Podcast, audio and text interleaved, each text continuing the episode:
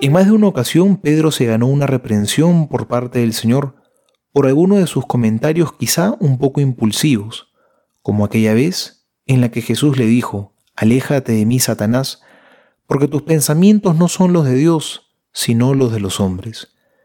Hoy todo pareciera indicar que nuevamente Pedro se ganaría una reprensión por parte de Jesús por hacer un comentario tan interesado. Ya lo ves, Señor, nosotros lo hemos dejado todo y te hemos seguido. ¿Qué vamos a recibir a cambio? Pero en esta ocasión no es así.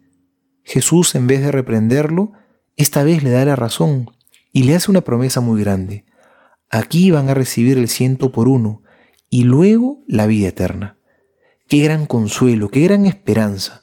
Y es que todo lo que hacemos en esta vida es por un fin, podríamos decir que tenemos un interés. Y ese interés es que queremos salvarnos. Queremos estar con Jesús para siempre, en comunión con Él.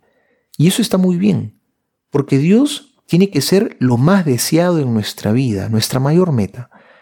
Quizá recordamos otro caso, el del joven rico. También quería irse al cielo. ¿Qué tengo que hacer, maestro, para alcanzar la vida eterna? le preguntó a Jesús. Pero cuando el Señor le pide que lo deje todo, dice el Evangelio que se va triste, porque no estaba dispuesto. Quería estar con Jesús, pero ese no era su mayor deseo.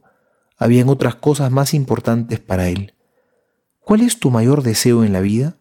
¿Es estar con Dios? ¿Podrías decir con franqueza como Pedro el día de hoy, Señor, lo he dejado todo, ¿qué recibiré a cambio?